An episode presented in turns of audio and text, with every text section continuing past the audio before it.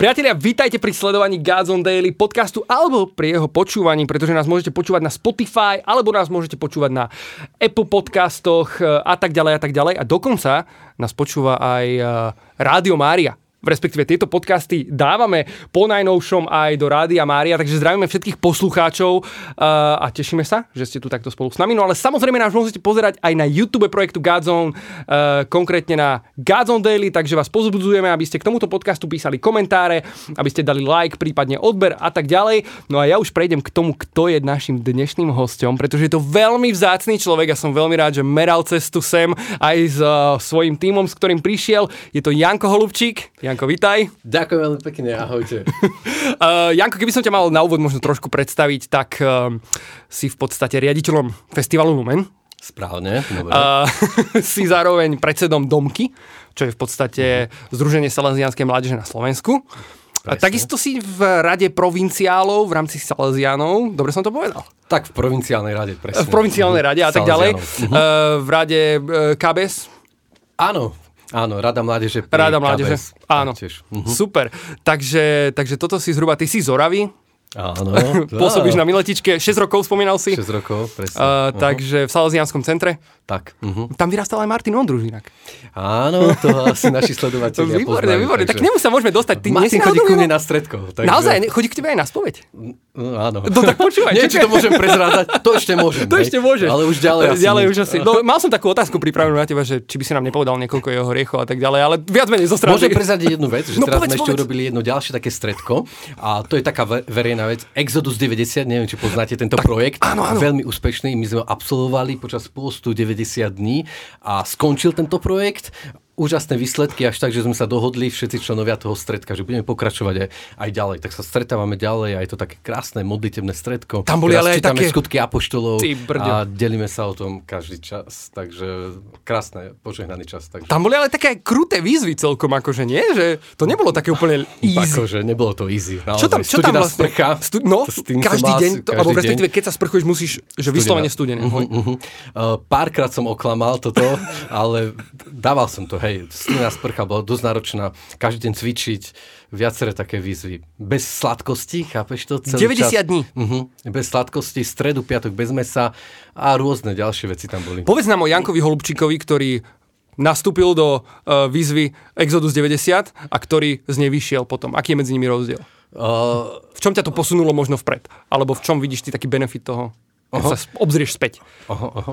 Asi také posilnenie takej vôle, uh-huh. predsa, že tá mužská spiritualita e, a celé kresťanstvo je určite o Božej milosti, to je to podstatné, že tá naša snaha nie je určite najdôležitejšia, ale tá možnosť spolupracovať s tou Božou milosťou a pre muža ako takého si vyžaduje, že proste musíš aj ty do toho niečo dať, musíš zabrať. A myslím, že tento projekt Exodus 90, ktorý taký boom tento rok som zaznamenal, že kdekoľvek som chodil, tak viacerí, že ako super, je to dobre, takže pre muža, že zamakať, ísť, mať, mať určitý cieľ a stojí ťa to niečo, že je to vždy taká výzva, je to veľmi také dôležité. A dobre, ja vidím nielen na sebe, ale aj na všetkých tých ostatných chalánov, ktorí sme vstúpili do toho projektu, lebo ja som nechcel, to bolo proste vymysel chalánov a oni ma do toho dotlačili, že poď, musíš, že čo, a spolu to dáme a sme sa na, naozaj tak spolu podporovali v tom. A veľmi dobrý výsledok aj u tých ostatných. Eh, chalanov, aj u mňa uh, vnímam. Takže odporúčam všetkým wow, Exodus wow, 90. Wow, wow. Už uh, myslím, že vzniká aj Exodus 90 pre ženy. Naozaj? Dokonca aj to pre by... deti, myslím. Takže to bude ale taká lightovejšia verzia asi, nie? Predpokladám. Ja, áno, že podľa mňa, že uh, upiec dobrý koláč manželovi pre ženy, alebo nerozprávať hodinu v kuse a nechať aj manžela rozprávať. Áno, úplne ideálne. Mm, ne, celkom to nepoznám, ale ja, ja, predpokladám, predpokladám. My muži sme najlepší v tomto navrhovaní. No, no, no, ja, ja to tiež poznám Vedeli by sme im dať radu. Vedeli by sme im, milé ženy, my vám dokážeme poradiť, stačí, keď sa na nás obratíte. Presne tak. My poznáme ženské srdce. No vlastne pre teba ako pre kniaza je to oveľa akože také dôležitejšie. Respektíve určite sa s tým stretáva, že nielen teda v spovedelnici, ale aj pri kázniach, aj v rámci svojej služby, že v podstate áno, mužom poradiť, to je niečo, ale zároveň ako keby to publikum... Jasné tá církev je predsa ako keby širšia. U, určite, ale ja vždy vstupujem do tohto priestoru ženy, dievčaťa s takou pokorou. Uh-huh. A ja sa priznám, že my sme v rámci našeho projektu Oradko Online, máme takú čajovňu Áno. Uh, Oradka, kde ty aj s Dávidom ste boli hostia. je to tak. A okrem vás sme si tam pozvali aj Terezu Slávkovskú. A práve na túto tému, že ženská duša, tak, že nádherne naozaj hodinu rozprávala práve na túto tému. A som si aj pri tom tak uvedomil, že je to priestor, kde ja osobne vstupujem vždy s takou pokorou uh-huh. a že je to niečo tajomné, podľa mňa nikdy až tak nepochopiteľné. Uh-huh. Takže aj čo sa týka napríklad duchovného sprevádzania, tak veľký rešpekt, veľká pokora a viem, že proste je to niečo, čo ma presahuje, tak skôr je to o Božej milosti. Určite ten priestor ako v nejakých mojich radách a tak. Určite, ja. sa len modlím, aby som veľa nepokazil. A takže nie, že poradil. Uh-huh. Rozumiem, je to určite tak tak Božia milosť nám bez nej, kde by sme boli. Mm, Janko, povedz nám, toto je v podstate taký, taký víkend pred festivalom Lumen. V podstate nás čaká, ale festival Lumen tento rok nebude. Takže tak, mal byť 28. ročník Festival Lumen, takže my sme sa rozhodli ho preložiť. Na inú možnosť sme ani nemali. Ako to zároveň takže... možno prežívate, takže ty ako riaditeľ, vy ako v týme, aj to rozhodnutie, ktoré muselo padnúť o tom, že tento rok nič bolo to veľmi zaujímavé, naozaj to rozhodnutie nebolo také ľahké, ale už v podstate inú možnosť sme nemali. Uh-huh. My máme teraz takú nádejnú situáciu v týme, že je tam veľa takých mladých ľudí, ktorí sa do toho tak zažrali a trošku to aj toto tak rozkývalo celý ten tým.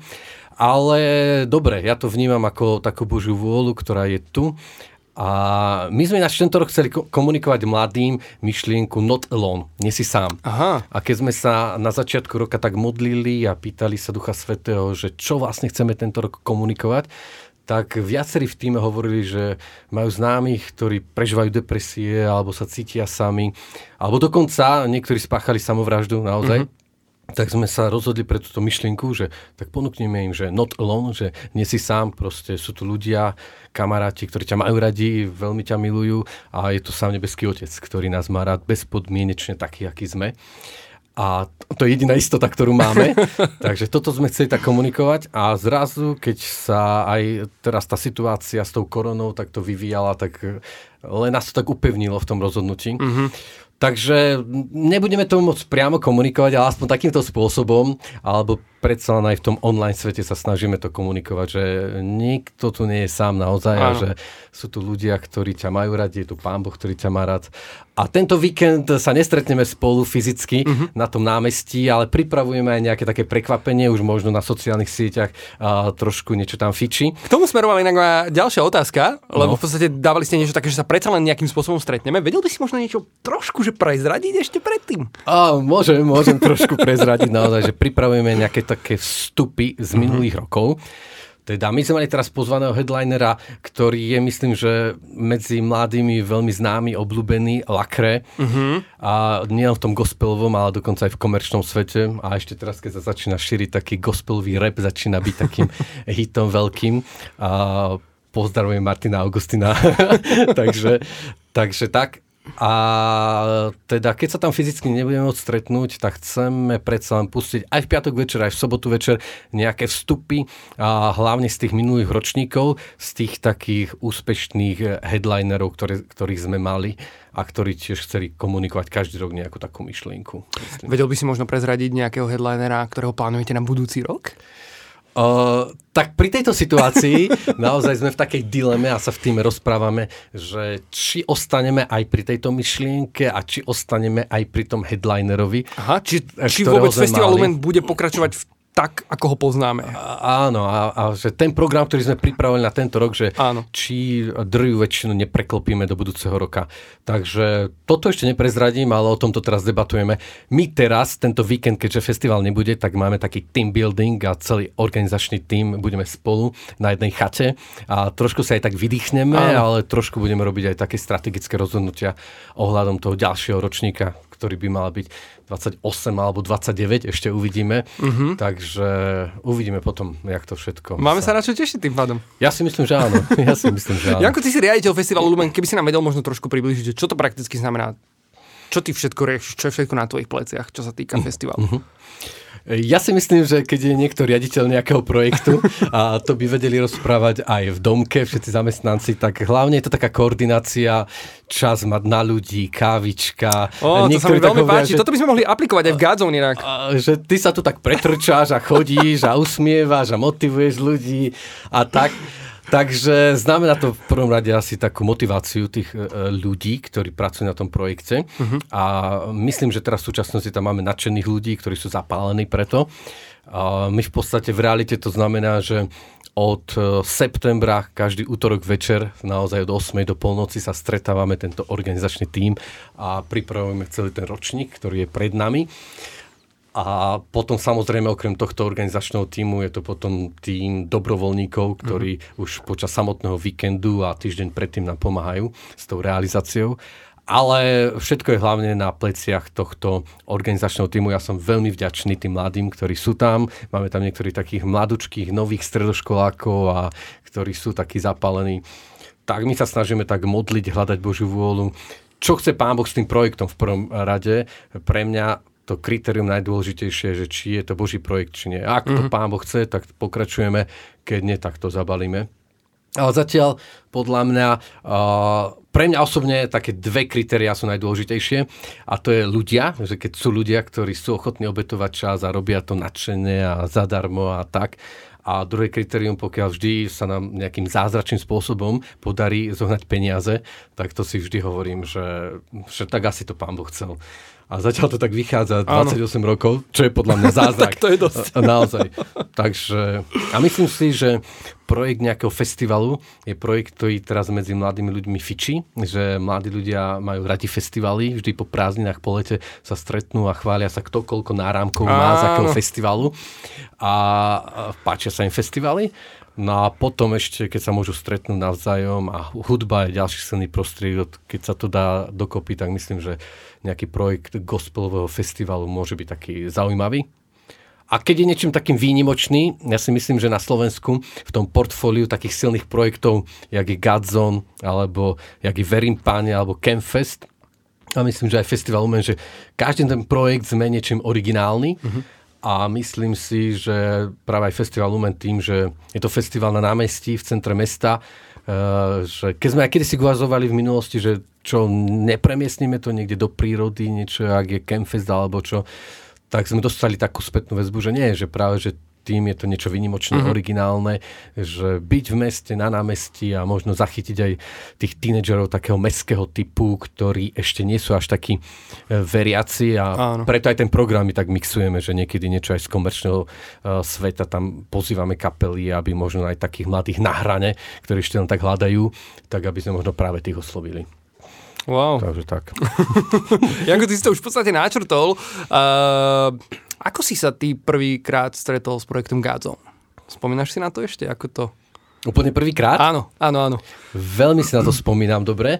Ešte keď som bol v Žiline, my máme v Žiline školu a to bol úplne ten nultý ročník. A ja som... Entered Gazom? Normálne, že 2010, 2009? Buď ten, alebo prvý úplne. Aha. Boli ste v Žiline? Už teraz neviem. No to už si ja nepamätám. Akože priznám no. sa, ale Môže no, byť. Buď úplne ten nultý alebo prvý ročník, mm-hmm. už teraz nie som si istý.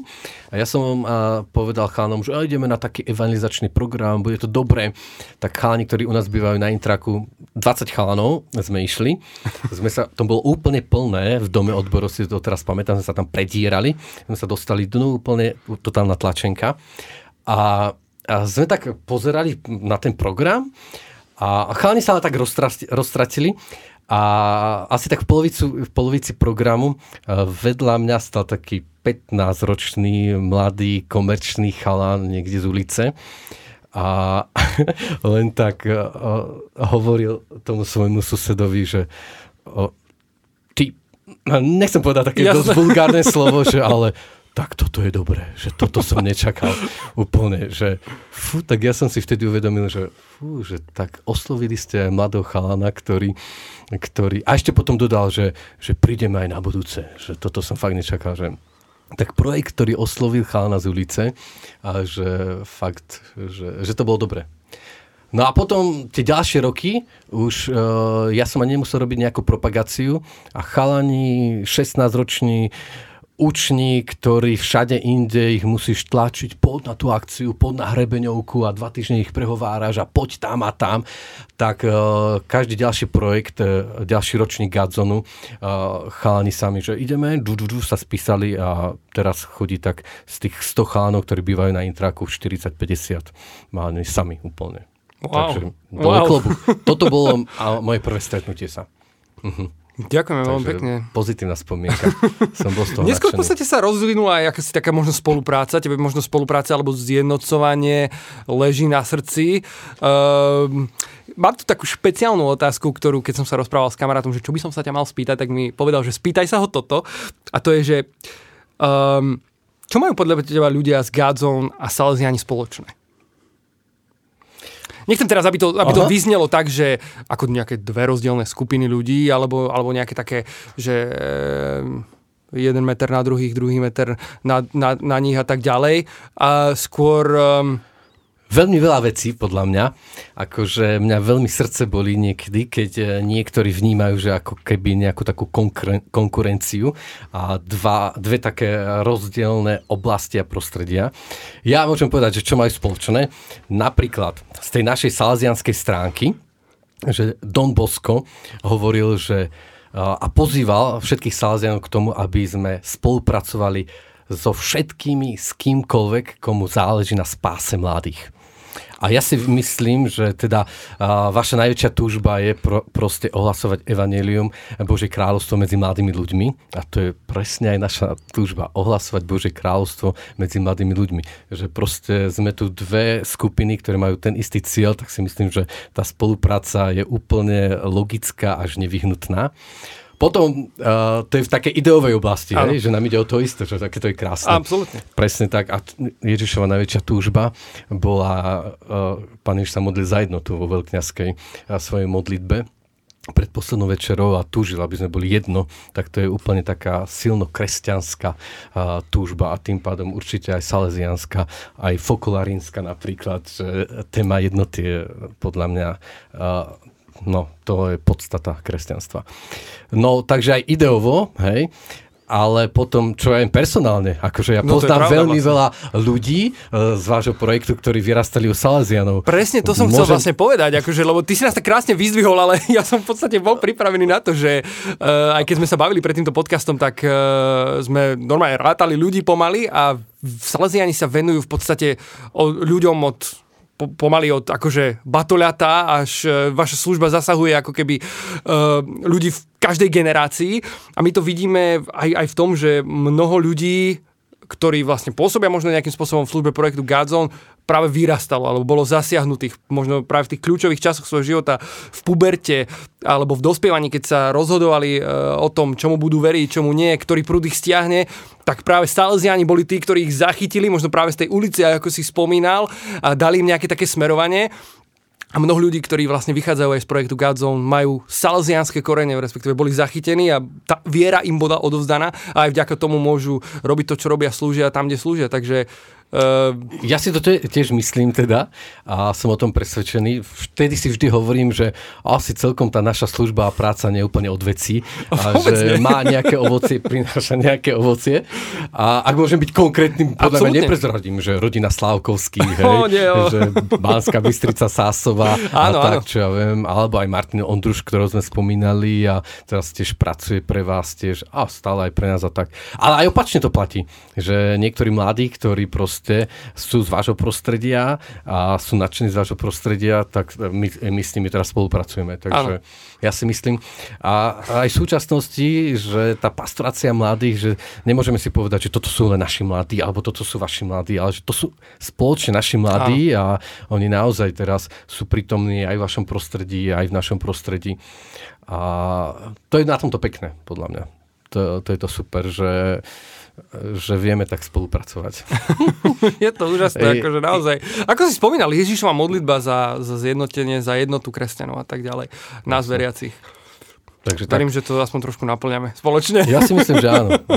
A ja, aj takto, tak keď medzi sebou sa rozprávame, ale aj, čo ja viem, na, v takom prostredí pastorácie mladých, celkovo mm-hmm. na Slovensku, že ja tam cítim takú spoluprácu, že ťaháme spolu a tie výsledky potom aj vidíte naozaj.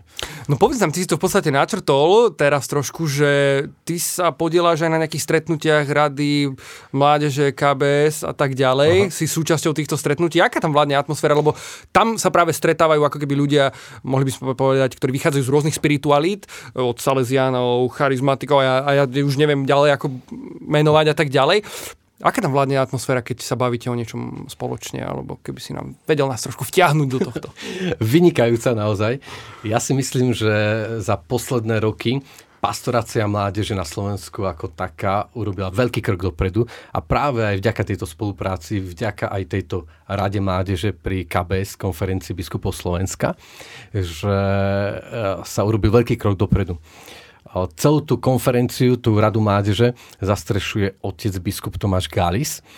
A my sa pravidelne stretávame, pravidelne na tých stretnutiach tak ideovo uvažujeme, ale zároveň aj realizujeme konkrétne nejaké projekty, ako boli napríklad celoslovenské stretnutia mládeže P18, R13 a tak všetky. Uh-huh. A myslím si, presne ako si povedal, že je to tým ľudí, kde sú všetci, všetci zodpovední za pastoráciu mládeže, či už z toho prostredia diece z jednotlivých, alebo uh, za jednotlivé rehole, za jednotlivé hnutia. Uh, za vás tam chodí Julo. No to som sa chcel spýtať, že či ano, Julo pravidelne chodí. Pravidelne, veľmi dobre. A vždy si aj niekoho spomedzi vás ešte z týmu pozve. Akože Pravda, niekedy nás Veľmi dobre, veľmi obdivujem ho. Potom, čo ja viem, za Františkanov, za Gifru tam chodí brat Filip, ja tam chodím za Salesianov, a za všetky ostatné rehole alebo hnutia. Nejakých 35 ľudí dokopy, kde naozaj cítiť takú uh, atmosféru, absolútne nie nejaká že konkurencia, ale že taká atmosféra žičlivosti, prepájania, že sa tešíme, keď rozprávate vy, že čo všetko sa vám darí robiť s mladými a navzájom si pomáhame a, a podľa mňa, že práve táto logika takého prepájania, také jednoty a takej vzájomnosti naozaj je tá logika, ktorá potom vidieť, že tá pastorácia mládeže na Slovensku naozaj ide dopredu a robia sa aj konkrétne projekty, ktoré sú veľmi hodnotné, veľmi kvalitné a priťahujú mladých ľudí k Ježišovi naozaj. A aj tak ideovo potom sme zladení a ťaha mm. sa to e, nejak e, stále dopredu. Že je to super. No. Dalo by sa povedať, že v podstate tieto stretnutia sú nejakým takým uh, spojitkom medzi v podstate ľuďmi, ktorí slúžia pre mladých a tými mladými ľuďmi? Aj to, ale hlavne je tam tá spolupráca medzi nami, ktorí snažíme sa slúžiť a ktorí teda realizujeme tú pastoráciu mladých, že aby sme my boli zladení ale vždy napríklad aj teraz, tie posledný rok, na základe aj výzvy svätého otca Františka, na základe exhortácie Christus Vivit, ktoré je hlavne o tom aj počúvaní mladého človeka. A nie len, že my im niečo ponúkame, ale v prvom rade sa snažíme na, počúvať, aby sme vedeli potom reagovať adekvátne na ich požiadavky výzvy.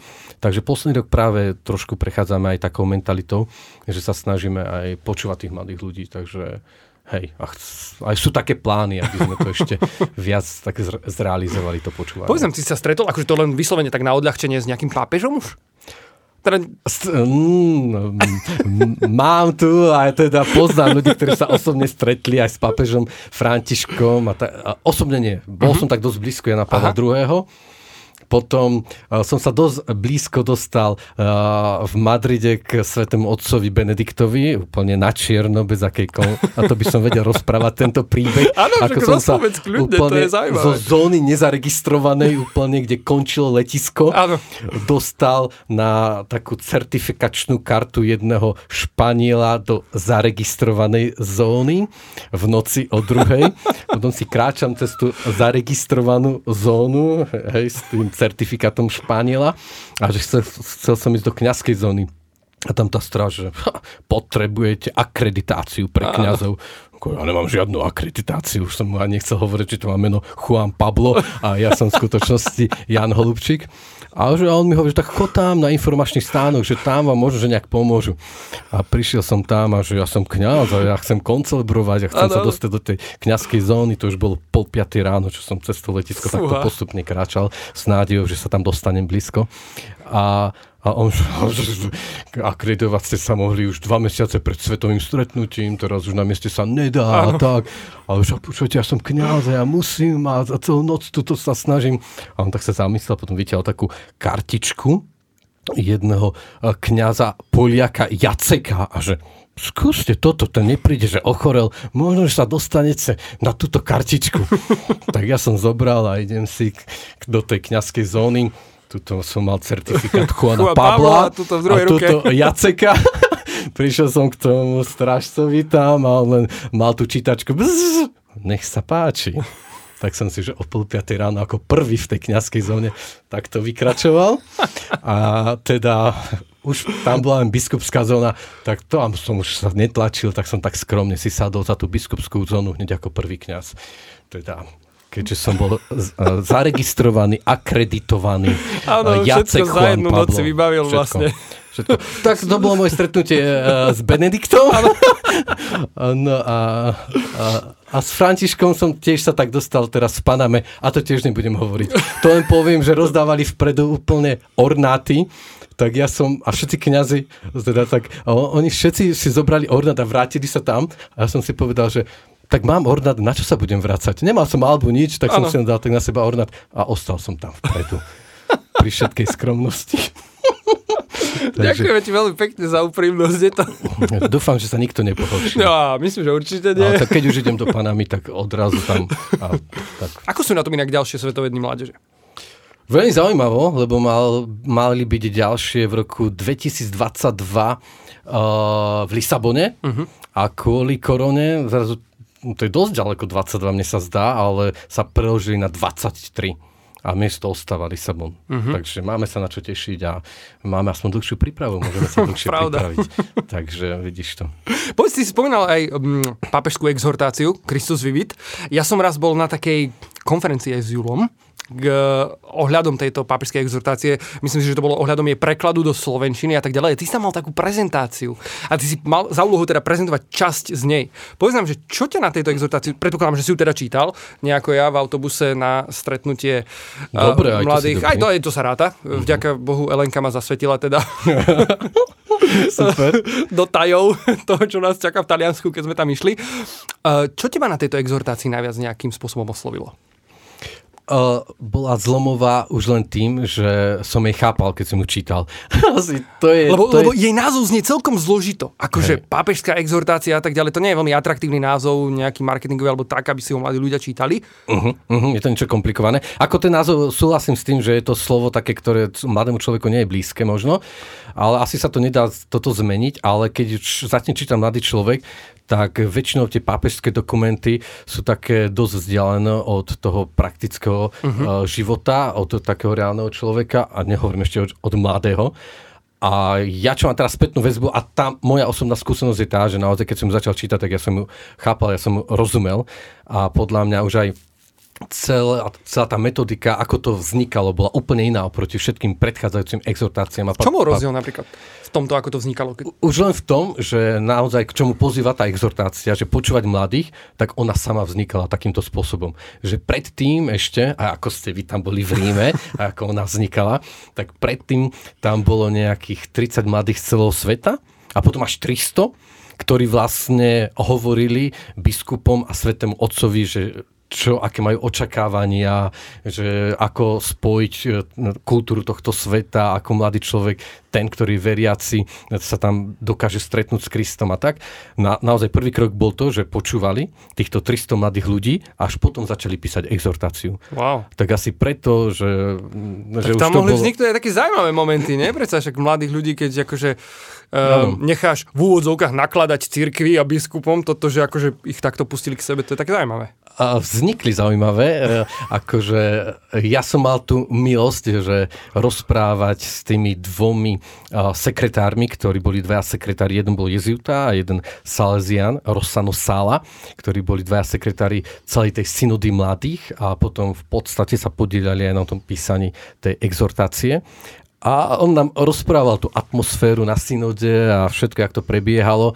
Tak jedna z takých zaujímavých vecí, ktorá predtým pár rokov dozadu by neexistovala, že každý, kto mal prejav akýkoľvek, tak mal 4 minúty. Že či wow. to bol mladý človek, či to bol biskup, proste po 4 minútach to bolo jedno, sa to stoplo a hotovo. Aj biskupovi. Ano. Potom, že jeden biskup začal, že tú základnú logiku, že my chceme počúvať mladých a tak, tak trošku tak do takého uh, smeru to dával, že ale vy ste mladí, ktorí vy nás máte počúvať a nie, že, a že vypískali. že mladí začali pískať, tak musel skončiť ešte skôr ako tie 4 minúty.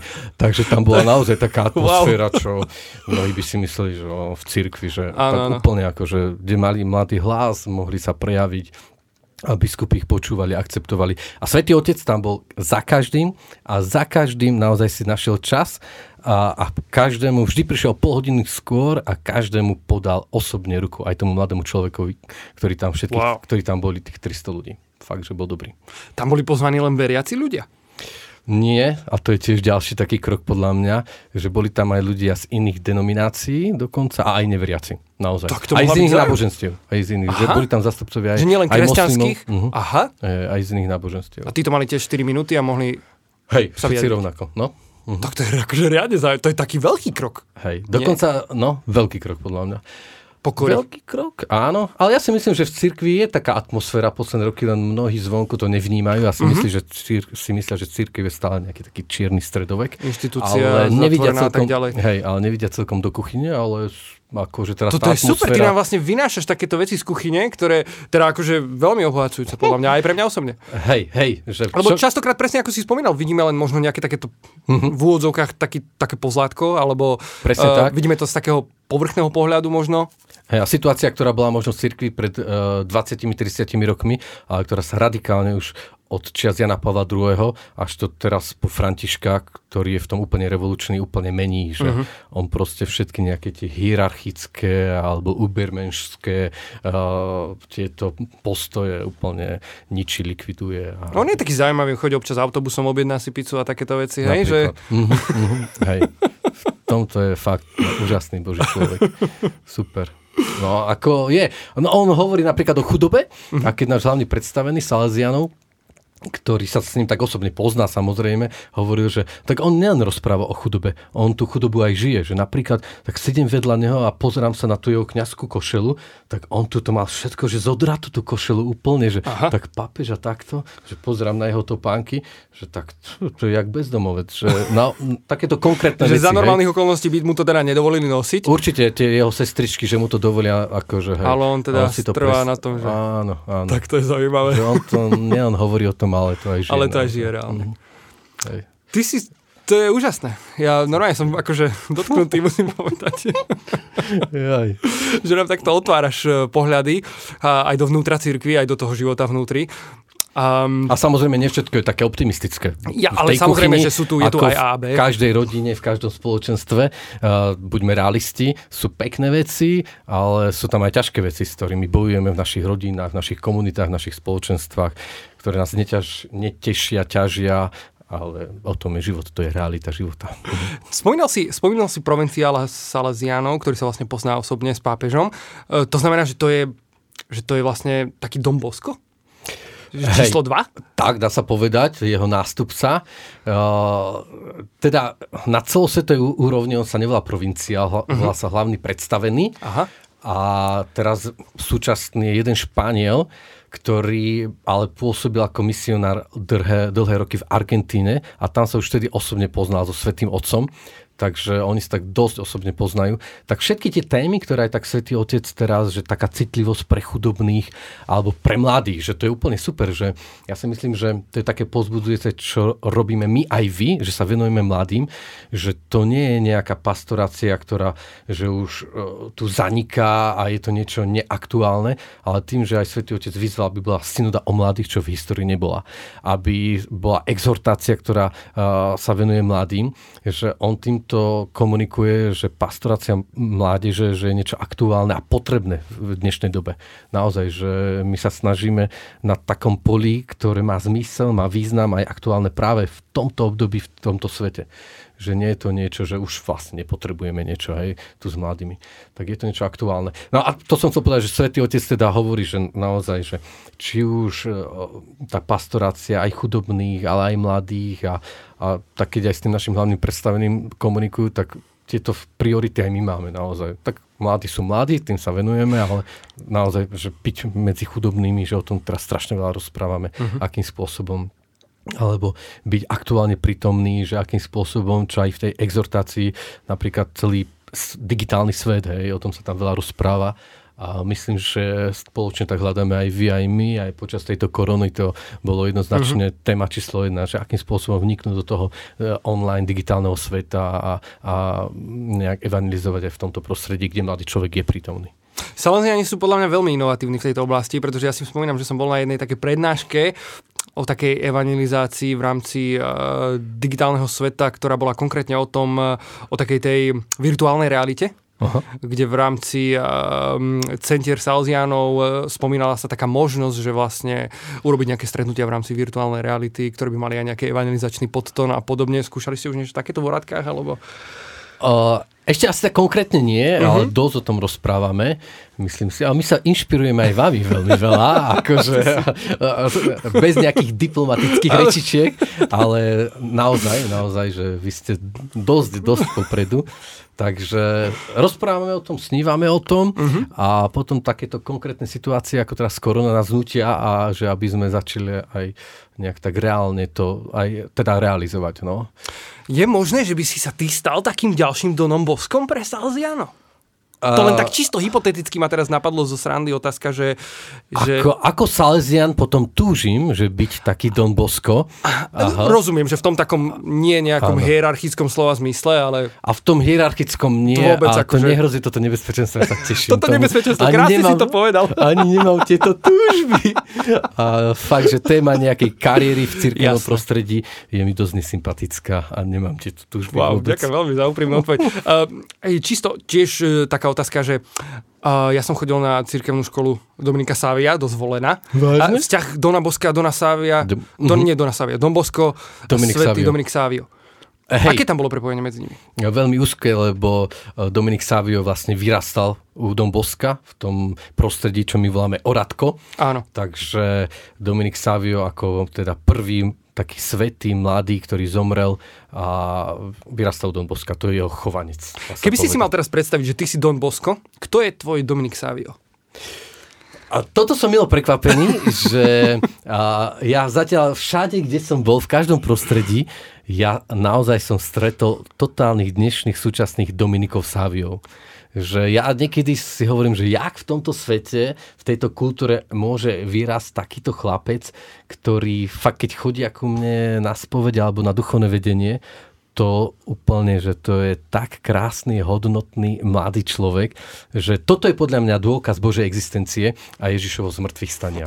Že keď, že keď v dnešnej dobe sú tu mladí ľudia, ktorí sú tak krásni, hodnotní, tak kvalitní, a sú, ja zatiaľ som všade natrafil na tých, že ja sa hambím. Napríklad, ja keď ich spovedám naozaj, tak ja úplne sa hambím a stojím s takou úctou a bázňou pred, tým, pred tými ľuďmi naozaj. Aj. A týmito mladými chalanmi, 15-ročnými, fakt.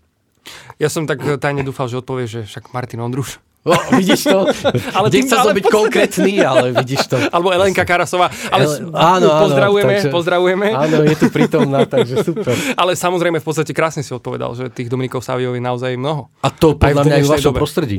Ja kedykoľvek, keď ja spovedám na Godzone Tour, tak tí mladí, ktorí tam chodívajú, tak to je fakt zážitok. A pre mňa osobne, ako pre kňaza, že práve Sviatosť zmierenia a Eucharistia sú dva také silné momenty, ktoré ma veľmi akože najviac tak držia, oslovujú. A tie sveté spovede, to je fakt sila. No, takže Hej. Wow. Máme ich, aj vy, aj my máme ich, takýchto Dominikov Sáviov. Je to, je to nádherné. To je úžasné. No. Janko, v podstate viac menej som vyčerpal svoje otázky na teba, bol to naozaj bohatý rozhovor. Ďakujem ti veľmi pekne za tvoj čas. Pozrieme sa ešte na Instagram, e, pretože tam okay. dávame pravidelne ľuďom možnosť pýtať sa otázky na našich hostí v Gazon Daily podcastoch. Takže pozrieme sa teraz, že... Super, vidím, že fičíte na všetkých sieťach. O TikToku nerozmýšľate? My teraz stále rozprávame v rámci toho digitálneho sveta TikTok a niektorí ľudia tam majú, že jedna reholná sestra Salazianka 100 tisíc pozretí. 100 tisíc, chápeš to? Ako to čo? A komentoroval, že to čo máš oblečené? A že to čo je reholný život a povolanie, že úplne evangelizácia, jak svinia. Čiže môže to existovať, môže to byť, že v podstate aj kňazi reholníci sa môžu zapájať do takýchto vecí ako Samozrejme. TikTok, Instagram, Facebook. Nie je to niečo, že zakázané. E, určite nie, práve, že je to priestor, kde ten mladý človek je prítomný a je to výzva, ísť tam, nebať sa a evangelizovať v tomto svete.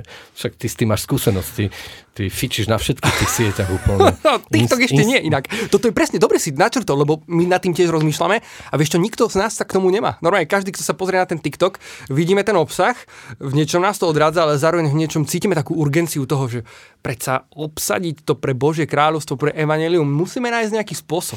Presne tak, akože no, aj nám je ťažko v istej komfortnej zóny a ešte do ďalšieho priestoru sa ponoriť, aby tam aktívny, ale Áno tých mladých je tam, že stále viac a viac počúvame a sú tam prítomní a dá sa aj tam veľmi dobre no, evangelizovať. Výborne, tak je po to tomto výzva. podcaste môžeme nejakú spoločnú stratégiu vymyslieť, vymeniť nejaké know-how, lebo Presne tak. ako som spomínal, snažíme sa o to isté. Veľmi dobre, no. Uh, Janko, otázky na Instagrame na teba. Uh, v podstate na niektoré z tých otázok si už odpovedal, na niektoré ešte nie. Akých hostí plánujete na ďalší Lumen?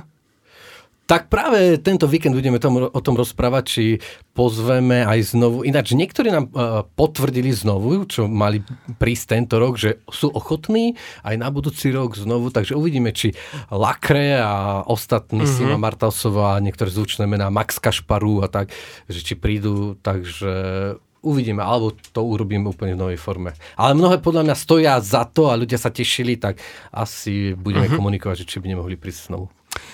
Čo ťa viedlo k tomu robiť to, čo robíš? Uh, to je hlboká filozofická hlboká otázka. Filozofická otázka.